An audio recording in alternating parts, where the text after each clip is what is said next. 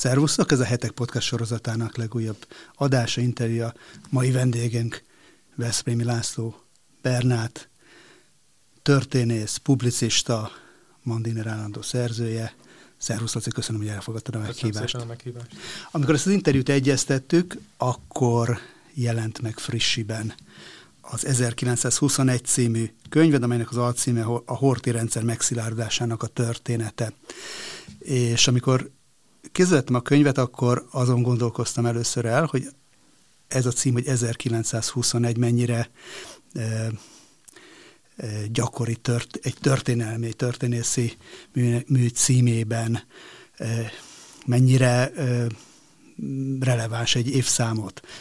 választani, egy évszámnak az elemzését választani. Nyilván amellett, hogy most ez egy ilyen száz éves évfordulója van 1921-nek, de, de miért is 1921,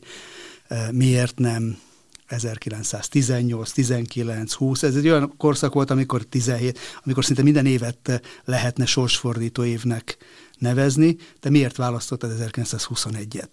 Ez egy nagyon jó kérdés, és én, én azt hiszem, hogy ez az angol száz történészi irodalomban, akár ismeretterjesztő irodalomban, ez egy, ez egy ilyen létező műfaj, hogy vesz az ember egy fontos évet, és annak, annak megpróbálja minden több, minél több aspektusát megvilágítani, mert ugye vannak ilyen könyvek, hogy a horti rendszer szociálpolitikája, vagy holokauszt, vagy, vagy a honvédség története, tehát ilyen résztémákról vannak monográfiák. Én valami olyasmit akartam, ami lehetőleg minél több aspektusból bemutatja ezt a korszakot, és hát azt hiszem, hogy egy, egy hetek podcastban nem is kell nagyon titkolnom, hogy ugye nekem egy nagyon nagy inspiráció volt Tom Szegev izraeli történésznek két könyve is, az 1949 és az 1967. Szegev egy, egy egyébként elég baloldali szerző, tehát nem feltétlenül a konklúzióival értettem egyet, hogy azzal a stílussal, ahogy ír, illetve azzal, hogy megragadta ezeket a fontos éveket Izrael történetében, egyrészt az államalapítás utáni első évet, másrészt pedig ugye a hatnapos háború évét, tehát azt gondolom, hogy ez egészen példaértékű, és olyan értelemben egy kicsit magyar példát is tudok mondani, ugye John Lukácsnak volt kettő könyve is, ami ugyanígy évszámban. Budapestről írt ő egy... Így van, az volt az egyik. Tehát, hogy ő is próbálkozott már ezzel a, ezzel a műfajjal, hogy megragad egy, egy, egy évet, és azt az évet próbálja bemutatni. Én még pont ugye ilyet nem láttam a, a, a magyar piacon. Ez nemrég megjelent egy tanulmánykötet, ami ugye a Rajk per évét mutatja be, de az egy tanulmánykötet, és nem egy szerző által egybefüggő szöveg, szóval én igazán valami újat akartam kipróbálni ezzel a műfajjal. És azon kívül, hogy 1921-et választott, hogy az előző könyvet, a gyilkos irodák, amik a deportálásoknak a közigazgatási hátterét, a magyar közigazgatás szerepét vizsgálta a magyar soában, az ugye 1944. Na most, hogyha veszük 21-et, ugye hivatalosan a Horti rendszernek a kezdete 1920, de hogy te is írod, azért az egy csonkai volt ebből a szempontból, 1921 volt, ami, amikor az egész évet érintően, tehát megindult, meg történt ennek a kurzusnak a megalap, alapozása, 1944 ugye az utolsó éve. Ez azt jelenti, hogy ezt a korszakot te így az elejétől a végéig e, e, abból a szempontból próbálod megértelmezni, hogy hogyan kezdődött, hogyan ért véget, vagy vagy ez most csak így adódott, hogy, hogy egy ilyen keretbe lett foglalva? Nem teljesen csak adódott, nagyon, nagyon éles látóan és okosan ö, ö, megláttad ezt. Itt most azért is méltatlak ezért, mert azért volt olyan történész szakmabeli is, aki megkérdezte, hogy most akkor hogyan jött a 21-44 után, mi köze a kettőnek egymáshoz. Hát nagyon is van köze. Hát ugye itt a rendszer kezdetéről és végéről beszélünk, az egyiknél ugye megalapul, megszilárdul a rendszer, hiszen mint ahogy azt jól mondtad, ugye 20-ban választják Hortit kormányzóvá, de hát az első király pucsése között ugye alig valamivel több, mint egy év telik el, tehát hogyha sikerrel járt volna a negyedik Károly 1921-ben akár első-második látogatásakor, akkor azt mondhatnánk, hogy a horti rendszer az csak egy ilyen egyéves átmeneti röpke valami volt, és valószínűleg manapság már ugyanolyan nehezen idéznék fel a érettségiző középiskolások a nevét, mint ahogy ugye nehezen idézik fel mondjuk Friedrich Istvánnak vagy Huszár Károlynak a nevét, valószínűleg ugyanott is vakarnák a fejüket, hogy hát volt az a Horti, de hát ki is volt az ő pontosan, a, a, Károly az megvan, ugye a Károly volt utána, de hogy, de hogy ki, ki volt ez az átmeneti figura ott. Tehát itt, itt még egyáltalán nem forrott ki olyan egyértelműen, hogy ki is lesz Magyarországnak a, hát a vezetője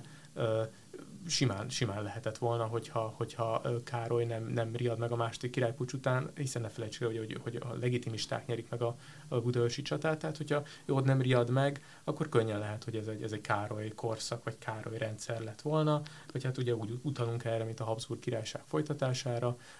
tehát ez, ez valóban egy nagyon sorsfordító év, és én nagyon izgalmasnak láttam megvizsgálni azt, hogy, hogy hogyan kezdődik és hogyan ér véget ez a rendszer. Tehát ilyen értelemben a két könyv kiegészíti egymást. De ha kérdezek, akkor Horti, Hortiról. Ugye ővele kapcsolatban azért a magyar közgondolkodásban, meg az elmúlt évtizedeknek a akár az iskolai történettanítást vesszük, akár a maga a történészi megítélést, és nagyon szélsős, igazából szélsőséges álláspontok alakultak ki. Én emlékszem, még a 70-es évek talán Vas István kommunista történet, vagy Zoltán kommunista történész volt, aki Horti életrajzot írt, és akkor és az volt az érdekes, hogy egyébként ezt a könyvet e, e, nagy példányszámban is elkapkodták, mert hogy, mert hogy megvolt az érdeklődés. A, a, talán azt megelőzően egy nagy hallgatás vette körül, és, és egy olyan könyv, ami nyilván kommunista megközelítésből, de a Kortinak, mint történelmi szereplőnek a, a karakterét igyekezett megragadni. Aztán utána később, már a rendszerváltás után másfajta könyvek is megjelentek, és mindenféle Hortival kapcsolatos könyv, memoár, feleségének az emlékiratai, ő emlékiratai nagyon népszerűek lettek. Mi az, ami miatt így majdnem száz év távlatából ő iránta lankadatlan az érdeklődés? Te hogyan látod őt? Ennek biztosan nagyon sok oka van, de hát szerintem nem lehet, nem lehet külön választani azt, hogy, hogy ugye a rendszere egy, egy történelmi katasztrófában végződött, ezért értelemszerűen ugye vannak, vannak védő hangok, vannak kritizáló hangok, talán azért az utóbbiak mégiscsak erősebbek, tehát ez mindenképpen ugye egy megosztó, megosztó téma. Az emberek nem tudják ezt elvonatkoztatni 1944-45-től, hogy, hogy, hogy mi történt egyébként persze nyilvánvalóan nagyon nagy az érdeklődés más vezetők iránt is, tehát hogyha az ember mondjuk Kádáról, vagy Rákosiról, vagy, vagy Kumbéláról, vagy Tiszáról ír könyvet, akkor az ugyanúgy számíthat a, a nagyfokú érdeklődésre. De, de azért mindenképpen látni kell, hogy, hogy az, az, azért itt nem tudjuk külön választani ezt a második világháborútól. Tehát, hogyha megnézzünk ugye más országok különböző miniszterelnökeinek, vezetőinek a, az életrajzait, azért azt látjuk, hogy azért ott is azok azok, amik igazán izgalmasak, akiknek hát ugye nagy történelmi pillanatokban vezették az országot, legyen az pozitív vagy negatív. És így ennek a korszaknak a kezdetét, végét, meg hát nyilván a közbelső éveket is vizsgálva, milyen kép alakult ki benned a kormányzóról? Hát azt hiszem, hogy sok újdonságot például a, a 44-ről szóló könyvemmel a gyilkos irodákban nem hiszem, hogy talán pont Hortiról mondtam volna, nem is ez volt a témája. Azt gondolom, hogy azért az elég jól át van rágva, hogy mit csinál ő 44-ben. Azt én sokkal érdekesebbnek láttam, hogy, hogy mennyire, mennyire félreértett Horti a vezetői kvalitásai, képességei mennyire félreértettek itt a 21-es év során. Ez még a legfrissebb szakirodalomban is megjelenik ez a gondolat, hogy Horti egy buta, befolyásolható, naív, szenilis öregember, már 21-ben is, hát akkor pláne ugye még 20 évvel később, és ugye ezt, ezt elsősorban az ilyen memoár irodalomra alapozzák. Tehát azért volt elég sok olyan jobboldali figura a korszakban, mint Prónai Pál, vagy Zadrovec István, vagy Kozma Miklós, akinek ugye a naplóit szeretik forgatni a történészek, és ezek bizonyos ponton már megsértődtek Hortira, és akkor mind leírták ugyanezt, hogy a Horti mindig azzal érte egyet, akivel legutoljára beszélt, befolyásolható, buta ember, és azt szokták használni ugye a külföldi nagyköveteknek is a jelentéseit, akik hát ugye rendszeresen beszélgettek Hortival, és erről jelentéseket írtak, és ezekben is az szerepel, hát hogy lényegében ugyanezt elismételik, hogy a buta befolyásolható ember, és amit én érdekesnek találtam, az ember megvizsgálja, hogy mit is, mit is csinál Horti 21-ben, hogyan uh, sakkozik, hogyan, hogyan uh, manipulálja itt a, Egyrészt egy, egyik oldalról ugye a Habsburg párti legitimistákat, másik oldalról pedig a Károly ellenes szabad királyválasztókat, akik ugye azt mondták, hogy majd köszöni szépen a magyar nép eldönti, hogy kit választ királynak. Tehát lényegében ez volt ugye a Habsburg ellenes tábor. Én azt vettem észre, hogy Horti egészen komoly politikai kvalitásokat mutat abban, hogyan veri át a tárgyaló partnereit. Egyiknek azt mondja, hogy ő is legitimista, másiknak azt mondja, hogy ő is szabad királyválasztó. És ezt, ezt egészen egy, egy-két éven keresztül képes játszani ezt a játékot, még nem ugye eljön a forráspont a döntési helyzet 21-ben, amikor hazatér kétszer is Károly. Nyilván ebből ugye a második a, az igazán fontos. Tehát én azon döbbentem meg, hogy most nem mondva semmifajta morális ítéletet uh, Horti egyéb dolgai felett, illetve hát, hogy mondva, hogy nyilván azok, azok negatívak, de én most nem azokról akarok beszélni, nem a 44-ről, tehát hogyha ezt a 21-es politikai mahinációt nézzük, akkor ő nem egy buta katonaemberként játszik, nem egy buta katonaembernek mutatkozik meg, egy nagyon is tehetséges politikusnak. Ugye, hogyha a 30-as évekre, 20-as, 30-as évek elejére gondolunk, akkor azért nagyon sok érvet lehet amellett felsorakoztatni, hogy a Horti korszaknak, legalábbis az első fele, az kifejezetten egy sikertörténet lehetett gazdasági szempontból. Egy vesztes világháború után, Trianon után talpra ország, megszilárdított nemzeti valuta, konszolidált belső állapotok. Egyetértesz te ezzel a képpel, hogy igazából ha most leveszük róla, hogy te is mondtad, az utolsó éveknek a tragédiáját, vagy mondjuk 1938-tól kezdve, zsidó törvénytől kezdve, zsidó törvényektől kezdve ennek a korszaknak a súlyos terheit és árnyait, akkor ez a magyar történelemnek egy felívelő szakasza volt? Alapvetően én az egész 20. században kevés, kevés pozitív időszakot tudnék megnevezni, vagy kevés felívelést látok ebben. Én azt gondolom, hogy aki itt ilyen sikertörténeteket, meg happy endeket keres, annak hát fel kell készülni a nagy csalódással. Sajnos nem erről szól a 20. századi magyar történelem. Egy, pici ugye, különbségtételt azért tennék, tehát hogy azt gondolom, hogyha az ember megvizsgálja Hortinak a politikai képességeit még 21-ben, meg 20 évvel később, akkor persze lehet külön kezelni a kettőt, de azért összességében nem hiszem, hogy lehetne úgy ítéletet mondani Horti felett, hogy az ember leválasztja 44-et. Aztán volt Benne egy... volt már 21-ben 44? Ezt, ezt nem akarom mondani, csak azt mondom, hogy volt egy történész, mert nem emlékszem, hogy kicsoda, tehát nem tapintatosságban nem mondom a nevét, mert nem emlékszem. Valaki azt mondta még néhány évvel ezelőtt, hogy ha levágom 44-et, akkor ugye, mit tudom én, egy, egy, egy négyes felét lehet adni Hortinak, vagy egy erős négyest, és akkor ugye nyilván, hogyha oda számolom a 44, 45-ös évet, akkor ugye akkor kapja a, a, a, bukást, akkor az, az egy egyes.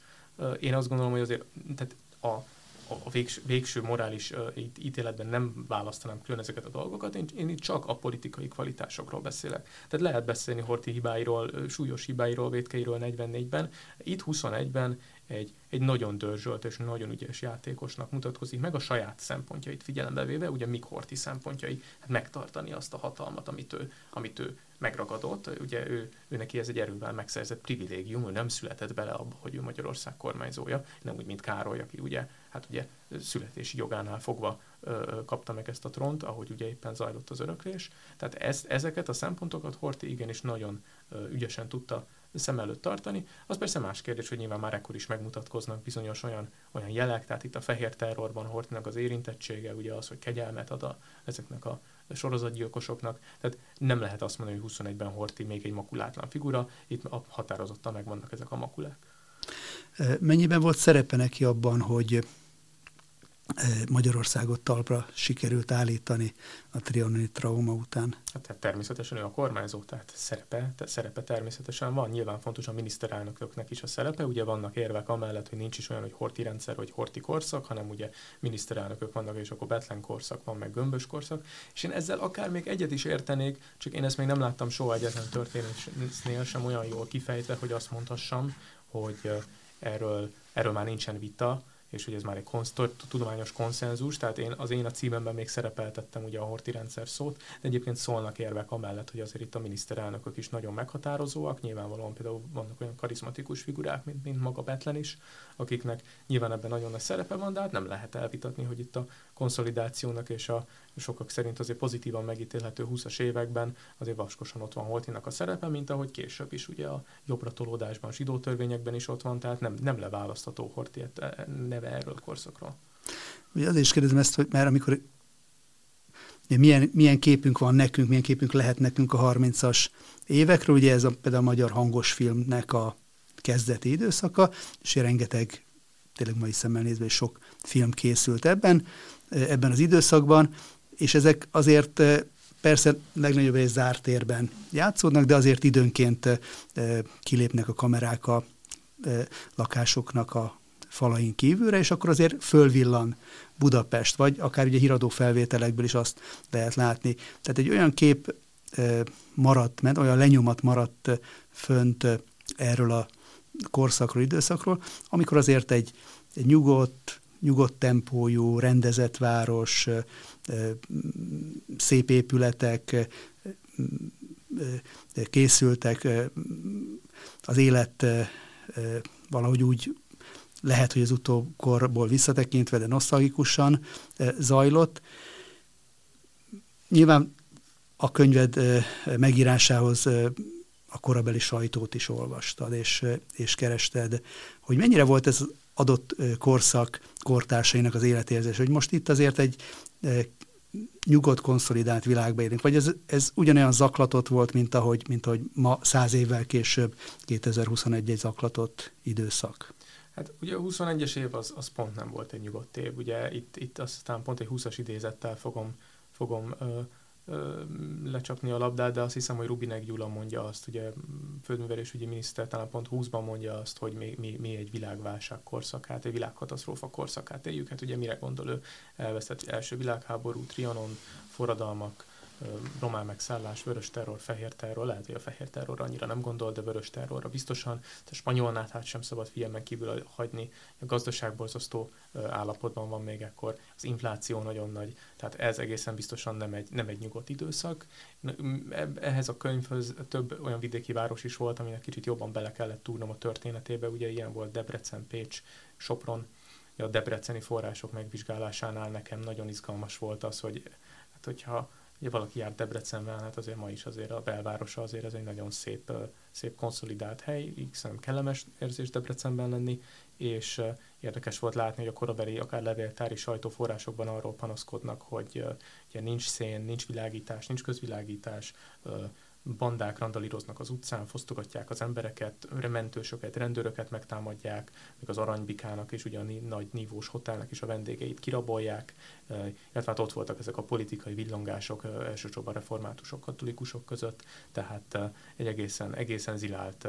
képet ad a városnak az életéről, és hát nyilván nem is kell mondani, hogy akkor a Sopron és, és Pécs, ahol itt az ilyen-olyan irányból érkező politikai erőszak is megjelenik ebben az évben. Tehát itt, itt, itt azért még biztosan távol voltunk attól, hogy, a, hogy konszolidáltnak nevezzük a viszonyokat. Ha már Sopron említetted, ugye Sopron az egyetlen Trianon utáni magyar revíziós siker, már nyilván a második világháborús időszakot e, és revíziókat e, e, nem számítva. Mi az, ami Sopronban sikerült, és sehol máshol nem? Ugye Sopronban, jó, jó, jól mondtad az elején, hát az az egyetlen revíziós siker, olyan értelme, hogy az egyetlen, ami megmaradt. Hiszen ugye ez egy olyan-olyan korrekció volt, ez a, ez a nyugat-magyarországi felkelés és népszavazás, aminek, hát, amit ugye nem töröltek el a második világháború után. A nagyhatalmak, ez a Sopron és a, ezek a környező települések ugye máig Magyarország része. Sopronban ugye azt kell látni, hogy itt, itt Ausztria helyzete az azért mégiscsak különleges volt, sokan azt gondolták, ugye még, hogy nem életképes állam Ausztria, utána ugye ez is, ez is nagyon zavaró volt sokak szemében, hogy egy másik vesztes hatalom miért részesül magyar területekből. További probléma volt még ugye, hogy a de hát, hát igen, tehát ezt, ezt, ezt, ezt, ezt azért mindenképpen egy meghatározó dolog volt, ugye sokan úgy érezték, hogy ez nem egy tisztességes dolog, hogy, hogy Ausztria is kap részt, és ráadásul Ausztria volt egy olyan ország, amit a legsebezhetőbbnek, gyengébbnek tűnt, tehát ez volt az a pont, ahol már a teleki kormány kimondta 20 elején, hogy, hogy Magyarország ellen fog állni, nem fogja nyugodtan átadni ezeket a területeket. Fontos látni, hogy itt az ellenállás megszervezésében a magyar kormánynak nagyon komoly része volt. Létezik egy ilyen utólagos romantikus értelmezés, hogy itt a helyi lakosok ragadtak fegyvert, nyilván e, ilyen is volt, tehát voltak a felkelők között azért helyiek is, meg voltak nagyon jelentős részben nem helyiek is, tehát például Kecskeméti, Erdélyi, felvidéki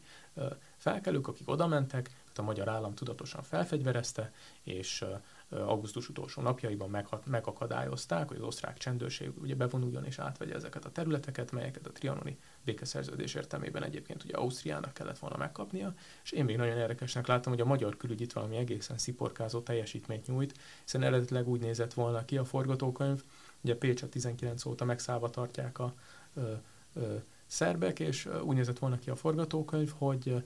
előbb adja át Magyarország Sopront, és majd utána kapja vissza Pécset, viszont a magyar külügy elérte, hogy fordítva történjen a dolog, előbb megkapja Magyarország Pécset, aztán majd megígérte, hogy persze, majd utána szépen átadjuk Sopront, mint a jó fiúk, Magyarország bevonul Pécsre, visszaszerzi Pécset, szerbek,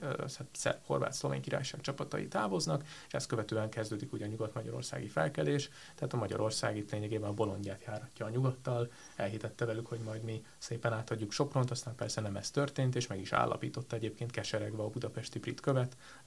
Holler követ, hogy a nyugat elvesztette, az Antant elvesztette az egyetlen ütőkártyáját Magyarországgal szemben, mert hogyha ugye Pécset még ott vannak a szerbek, akkor be lehetett volna fenyíteni Magyarországot azzal, hogy jó, hát, hogyha nem vonultok ki Sopronból, nem kapjátok vissza Pécset, hát miután eljátszotta az Antant ezt a kártyáját, utána már semmilyen eszköze nem volt. Ugye Horti Miklóst, eh, ha külkapcsolatok eh, terén eh, közelítjük meg, akkor általában a fasiszta Olaszországgal, vagy a náci Németországgal való kapcsolatait szokták vizsgálni, de 1921-ben ugye még nincsen se Mussolini, se Hitler. Hogyan tekintettek a nagyhatalmak rá, hogyan viszonyultak hozzá. Elfogadták őt legitim vezetőnek 1921-ben, vagy, vagy kerestek volna inkább mást helyette? Van egy nagyon jó forrás, amit az egyik itteni külföldi követ ír a második királypucs után, hogy Magyarország az Antant jól nevelt gyermekévé vált. Ugye ezt, ezt az, azt követően mondják, miután hogy előzik negyedik Károlyt és, és száműzik őt Portugáliába. Azt kell látni, hogy Horti nagyon jól hiteti el a nyugattal azt, hogy ő egy demokratikus gondolkodású filoszemita, egyszerre a kommunista és a legitimista veszély távol tartó politikus. Ugye itt fontos látni, erre is utaltam az imént, hogy azért az, a, az, a, az olyan, egy olyan momentum, amikor mondjuk Horti azt hiteti el a brit követtel, hogy ő szabadidejében a népszavát olvasgatja, ami egy szociáldemokrata lap, és hogy ő akkor arról ad interjút, hogy ő mindig is demokrata volt, és mindig is nagyon szerette a zsidókat, miközben ugye tudjuk, hogy nagy valószínűséggel ugye primer közvetlen bizonyíték nincs, de hát mindenki erre van, hogy valószínűleg ő rendelte meg ugye a népszava szerkesztőjének a meggyilkolását, és közben elhiteti az újság a, a követtel, hogy ő ezt az újságot olvassa, tehát azért itt lehet látni Hortinak a nagyon szofisztikált kettős beszédét, és azért fontos látni, hogy a nyugati követek azért ezt el neki. Tehát a jelentésekben az szerepel, hogy ez egy gentleman, egy, egy, egy szavahihető ember, akivel hát ugye már éppen, hogy az a probléma, hogy annyira őszinte és annyira szavahihető, hogy hát ki tudja, hogy nem fogják -e őt, őt itt még legyőzni, akár a legitimisták, akár a kommunisták, tehát hogy a Antant követek még konkrétan aggódnak is érte. Hát, hogy elhiszik neki, hogy ő itt a stabilitásnak az áloga. Tehát ilyen értelemben Horti ügyesen, ügyesen manipulálja ezt a közvéleményt. Hát, hogyha itt a külföldi véleményeket nézzük, akkor szerintem még arról is érdemes utalni, arra is érdemes utalni, hogy, hogy mit is reagált volna a nyugat, hogyha sikeres ugye ez a, ez a királypucs, mit is reagált volna az Antant. Én azt gondolom, hogy nagyon érdekes megnézni a brit külügyi forrásokat. Ugye ott a Cecil Hurst, a Foreign Office-nak a, a, a külügyi osztályvezetője, vezetője, jogi osztályvezetője a külügyben, nagyon érdekes eszmefuttatást leírtán 1922-ben, ahol el, elgondolkodik azon, hogy voltak éppen mi is történne, és hát végső soron arra jut, hogyha egy sikeres pucs történt volna, vagy Magyarország ezt esetleg saját indítatásból megtenne egy Habsburgot királyának, akkor igazából lehet, hogy még örülne is Nagy-Britannia, hogy végre ennek a mizériának a végére pontot lehetett tenni, tehát nem biztos, hogy elutasítottak volna egy kész helyzetet. A könyvedben számomra az egyik meglepő rész az volt, amikor arról írsz, hogy mennyien játszottak szerepet a Horti rendszer későbbi kulcs figurái vagy meghatározó figurái közül az 1918-19-es polgári forradalomban és tanácsköztárságban. Ugye Horti maga azt mondta erről a korszakról, a írás mondása, hogy, hogy budapesti vörös rongyokba öltözött, amikor 1919. május 1-én az egész várost egy ilyen monumentális díszletté, vörös munkáshozalmi díszletté változtatták, és hogy az ő személye, meg az ő hatalomjutása egy életcezurát hozott azzal a korszakkal szemben, hogy az antikommunizmusa egy ilyen markáns vonása volt. De úgy tűnik, hogy mégis azért az ő rendszerének számos szereplője szerepet vállal 18-19-ben. Ez hogyan, hogyan, miért bocsátott meg nekik? Szüksége volt rájuk? Persze, hát ezt, ezt, ezeket a neveket lehetne sorolni, elég pikánsak itt Banga Bélától kezdve Prohászka Ottokáron át, ugye magáig Teleki Pálig. Hát ugye tudjuk, hogy Horti is felajánlotta ugye még az őszi rózsás forradalomnak a szolgálatait, aztán egyes kommunista rossz nyelvek szerint még a tanácsköztársaságnak is ugye erről primer forrásunk nincsen. Tehát arra, hogy miért, miért van, van szükség ezekre a figurákra, itt ugye több, több rétű a válasz. Hát egyrészt Magyarország kicsi ország. Tehát, hogyha meg, megnézi az ember a politikai átmenetnek a korszakait, azért azt látja, hogy itt egyetlen rendszer sem tudta soha teljes teljesen lecserélni a közigazgatást, vagy tehát mindig, mindig szükség volt arra, hogy embereket átvegyenek ahhoz, hogy a, hát egyszerűen a napi élet tovább működjön az országban, nem lehetett mindenkit börtönbe rakni, nem lehetett mindenkit bíróság elé állítani, ugyanúgy, ugyanúgy igaz ez az őszi rózsás forradalomra, igaz a tanácsköztársaságra, hát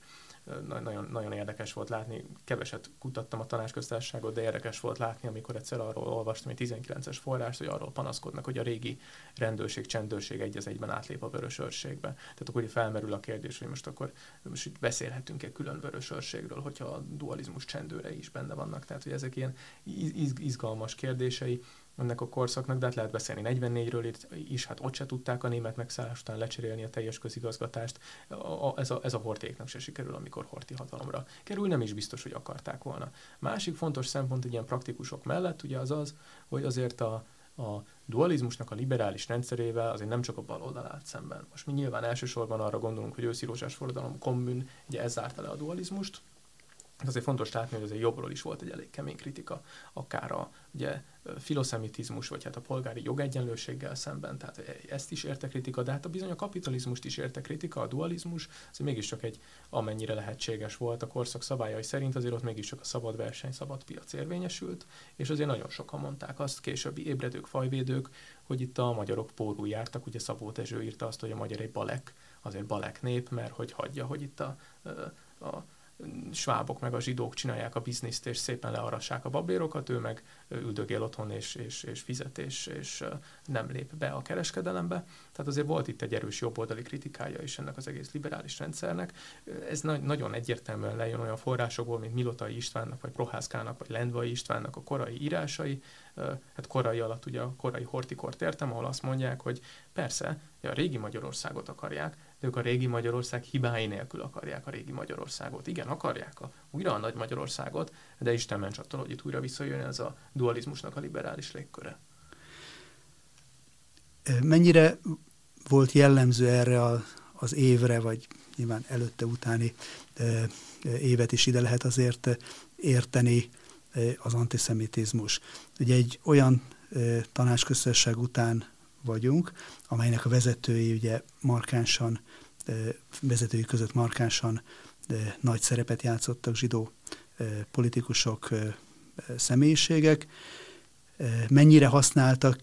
ki az antikommunizmusában Horti ezt a vörös kártyát, vörös kommunista kártyát? Ugye ez egy nagyon, nagyon markásan megjelenő propagandálám volt, nem csak Hortinál, azért sok embernél, hogy ugye a tanácsköztársaságért a zsidóság a felelős, voltak olyan plakátok, könyvek, újságcikkek tengere, amely, amely, amely arra, arra utalt, hogy itt a zsidóság ezért felelős, és hát fontos látni, hogy itt a, itt a szerepek, a, vagy hát a különböző, különböző irányzatok, azok teljesen egyben mosódtak a propaganda hatására az emberek fejében, tehát azért még ma is nyilván azért mondjuk a kicsit azért a zsidóság ügyeire odafigyelő hallgató vagy, vagy, vagy olvasó tisztában van azzal, hogy azért van olyan, vannak olyan, hogy cionisták, van, mit tudom én, neológ, van ortodox, akkor um, nyilván azt is lehet, ki lehet azért találni, hogy egy kommunista valószínűleg azért nem egy zsinagógába járó pajászos ember, tehát itt azért vannak különböző ilyen distinkciók. A, a, ebben, a, ebben a rendszerben, vagy hát a korai éveiben ez teljesen egyben mosódott, ugye ennek nagy nagy mestere volt Szabó Dezső ennek a egybemosásnak, ő azt írta, hogy nincsen különbség a kapitalista milliómos bankár, meg a vallásos zsidó, meg a kommunista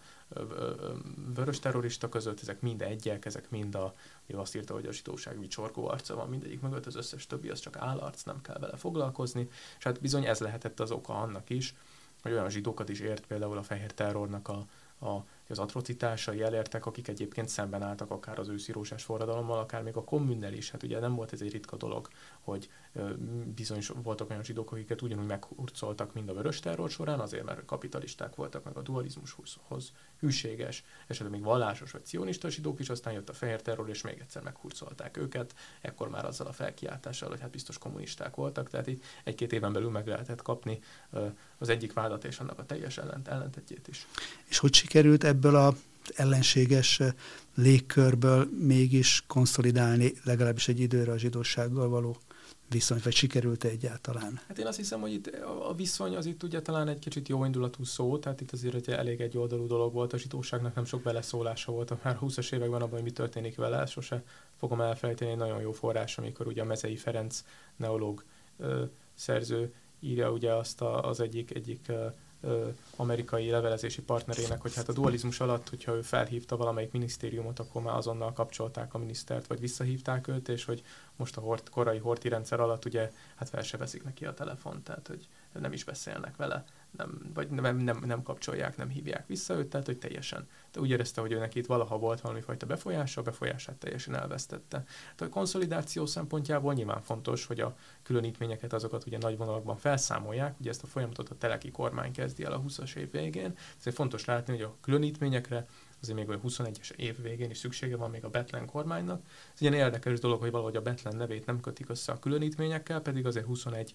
ugye nyarától decemberig azért még Nyugat-Magyarországon nagyon fontos szerepük van a különítményeknek, és hát bizony azt is látni kell, hogy nem csak a bevonuló osztrák csendőrök követtek el atrocitásokat a helyi magyar lakossággal szemben, hanem bizony a magyar különítmények is követtek el atrocitásokat helyi németekkel vagy zsidókkal szemben, tehát itt sajnos a politikai erőszak a 21-es év végét még abszolút jellemzi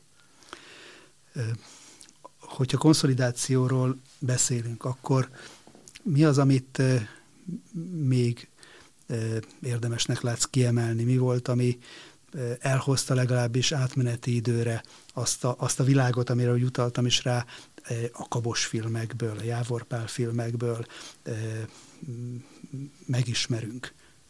stabilitás megteremtéséhez bármennyire is ugye ellentmondásos dolognak tűnik, hát ugye fontos a szociálpolitika, hiszen, mint utaltam rá, azért itt, egy, itt volt egy nagyon, nagyon széles elégedetlenség, ugye magas infláció, munkanélküliség, azért itt emberek tömegei voltak, akiknek az életszínvonala hát nagyon komoly szinteket csúszott le mondjuk a, azt mondjuk 1914-től, a, a, ugye az első világháború kezdetétől. Azért ez, ez, ez, ez, az élmény, amiket azért leírtak az újságok, hogy valaki mondjuk egy jól menő középosztálybeli polgár még az első világháború kezdetén, aztán 21-ben már a könyveit és az öltönyét adogatja el, hogy egyáltalán legyen, tudjon fűteni és legyen mit ennie, azért ez, ezek nagyon súlyos társadalmi feszültségekhez vezettek, és azért fontos látni, hogy a, a múlt rendszer történetírása szerette azzal vádolni a holti korszakot, hogy ne lett volna társadalompolitika. Ez igenis volt társadalompolitika, itt rendesen zajlott az újraosztás. Hát persze fontos hozzátenni, hogy általában a sikeresnek tartott zsidóság kárára osztották újra a vagyont, jelentős részben zsidó vagyont vették el, például trafikokat, dohány vagy alkohol árusítási trafikokat, vagy mozitrafikokat osztottak újra, és a jelentős részben ugye az első világháborús veteránoknak, rokkantoknak és az ő családjuknak, hadiözvegyeknek adták ezeket a, ezeket a gazdasági lehetőségeket. Tehát ez volt itt egy komoly szociálpolitika, volt ennek egy árnyoldala, hogy általában antiszemita élő volt, azért a stabilitás megteremtésében mindenképpen fontos tényező volt. Akkor mondhatjuk azt, hogy azért ez egy valami fajta szinten önáltatás, vagy ilyen wishful thinking volt a magyarországi zsidóság részéről, hogy ők azért igyekeztek komfortosan megtalálni a helyüket ebben a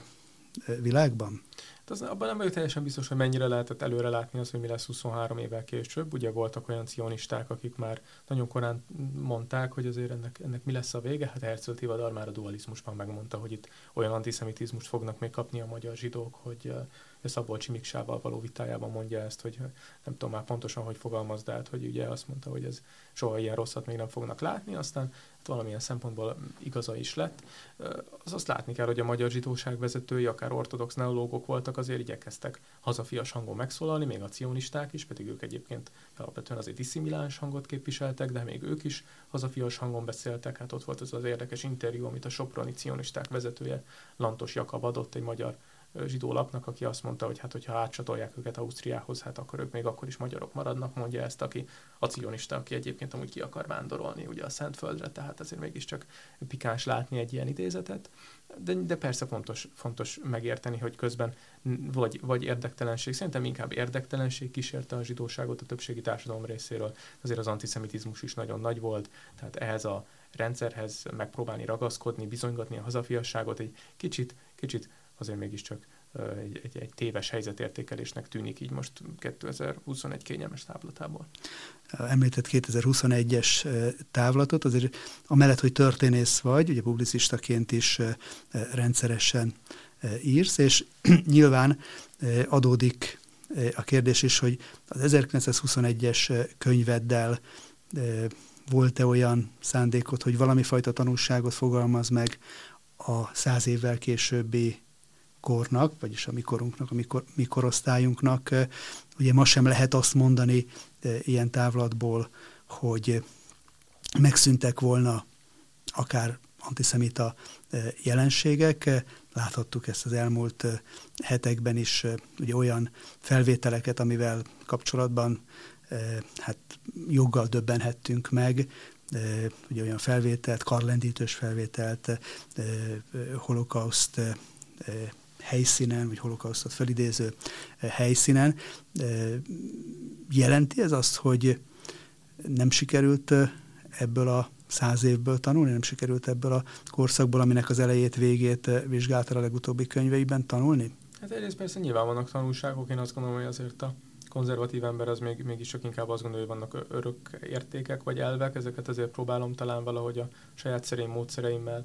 felvillantani a könyvemben, de hát nyilván nem képzelem azt, hogy ezt én a saját újamból szoktam ki, tehát a, ugye az, a, az azért a baloldali utópia, ahol azt gondolják az emberek, hogy az értelmiségi kitalálja, hogy mi az erkölcsös, hogy a konzervatív ember inkább azt gondolja, hogy adott, hogy mi az erkölcsös. Tehát persze nyilván vannak ilyen, ilyen tanúságok, másrésztről én azért nem hiszek abban, hogy a történésznek a manapság ugye a, a a könyvével kell agyonütni a népet, hogy te bumpurnyák magyar, miért nem vagy demokrata, vagy miért nem vagy, miért nem vagy te izé, nyugat, nyugatias, jogtisztelő, liberális. Tehát ilyen célom biztosan nem volt ezzel. Hát sajnos, sajnos persze ma is lehet látni az antiszemitizmust, ma is lehet látni, hogy egyesek ezt legitimálják, legitimitást adnak neki. Ez egy nagyon szomorú jelenség. Azért én őszintén remélem, hogyha valaki mondjuk végigolvassa a könyvemet, azért végig gondolja, hogy mennyire jó ötlet, akár karlengető, akár, akár ilyen-olyan nyilvános antiszemita megjegyzéseket tevő figuráknak a, a valós megbánás ö, ö, bebizonyítása nélkül. Ez egy nagyon fontos részlet, tehát hogy én hisz, persze én is hiszek abban, hogy emberek tudnak változni. Én nem látom azt, hogy ezek az emberek feltétlenül őszintén akartak volna változni, tehát remélem azért, hogy ha valaki ezt elolvassa, végig gondolja, hogy jó ötlet ennek legitimitást adni. Látsz abban egyébként kettős mércét, ahogy jobboldali antiszemita jelenségeket és baloldalhoz, vagy baloldali személyiségekhez kötődő antiszemita jelenségeket elítélnek, vagy, vagy egyáltalán beszámolnak róluk a közvélemény előtt? Hát én azt gondolom, hogy, hogy nem kell megkegyelmezni egy jobboldali antiszemitának csak azért, mert egyébként jobboldali, tehát az antiszemitizmus azért mindenki részéről súlyos bűn. Manapság ugye több irányból jön, van itt baloldali, jobboldali, iszlamista, tehát nagyon, nagyon sok színezetben és, és ideológiai háttérrel jönnek az antiszemiták. Hát én azt gondolom, hogy talán pont a magyar közéletben nem is igazán az az, az érdekes, hogy most valaki jobb vagy baloldali, mert hát ugye a szélső jobboldali neonáciknakra most ugyanúgy nyomkodják bőszen a ugye, ugye kegyelmező felmentést bizonyos balliberális megszólalók más, más jobboldaliakat pedig, pedig ugye másoknak meg nem kegyelmeznek meg. Szerintem itt nyilván inkább egy ilyen, egy ilyen bőre hatalmi megfontolás van benne, hogy most akkor ki a Fideszes, ki nem az, aki nem az, az ugye a mi táborunkban van, akkor az ugye a jó neonáci, ki a túloldalon van, az a rossz neonáci. Én azt gondolom, hogy itt valami általános elvnek kéne lennie a magyar közéletben, tehát hogy vannak olyan emberek, akik ez egyszerűen nem nyúlunk és nem vállalunk velük közösséget. Tartasz egyébként attól, hogy ugye 2022 tavaszán lesznek parlamenti választások, hogy ebben az előttünk álló bő fél évben a kampány során ezek az aggasztó jelenségek felerősödnek? Én őszintén reménykedem benne, hogy nem, illetve én nem látom azt, hogy most egy, egy különösebben érdekes kampánytéma lenne a, a, akár a zsidóság, akár az Izraelhez való viszony. Azt gondolom, hogy ahogy a magyar kormány, jelenlegi kormány az ugye egyértelműen Izrael barát, filoszemita kormány, ellenzék pedig egyszerűen csak nem beszél erről a kérdésről, mert tudja, hogy ez egy ugyanolyan megosztó téma, mint például ez az egész ugye meleg kérdés, amin aztán ö, egy sikerült ö, valahogy ö, egymásnak is esnie a jobbiknak és a baloldali pártoknak. Tehát én azért azt gondolom, hogy ez nem, de vagy csak reménykedem benne, nem valószínű, hogy ez most egy hamar fel fog támadni ez a téma. Hát az biztosan látjuk, hogy vannak olyan ugye politikusok, akik megnyerték most az ellenzéki előválasztást az előrejelzések elősőleges, elő, előleges adatok szerint, és akiknek hát ugye ott vannak a múltjában ezek az antiszemita foltok, szélsőséges foltok. Hát egy nagyon szomorú dolog, hogyha most tényleg a, ezek az emberek lesznek a, a kormánypárt kihívói a, jövő év, során. 1921-el kezdtük, 2021-ig jutottunk el az elmúlt 40 percben. Veszély László Bernát történésszel, publicistával beszélgettünk az 1921 a Horti rendszer megszéledásának a története című könyvéről, de említettük az előző gyilkos irodák című kötetét, és mind a kettőt olvasva ajánlom is hallgatóinknak, hetek olvasóinak ezeket a könyveket, és nagyon köszönöm, hogy elfogadta a meghívásunkat. Sok sikert. Köszönöm. köszönöm.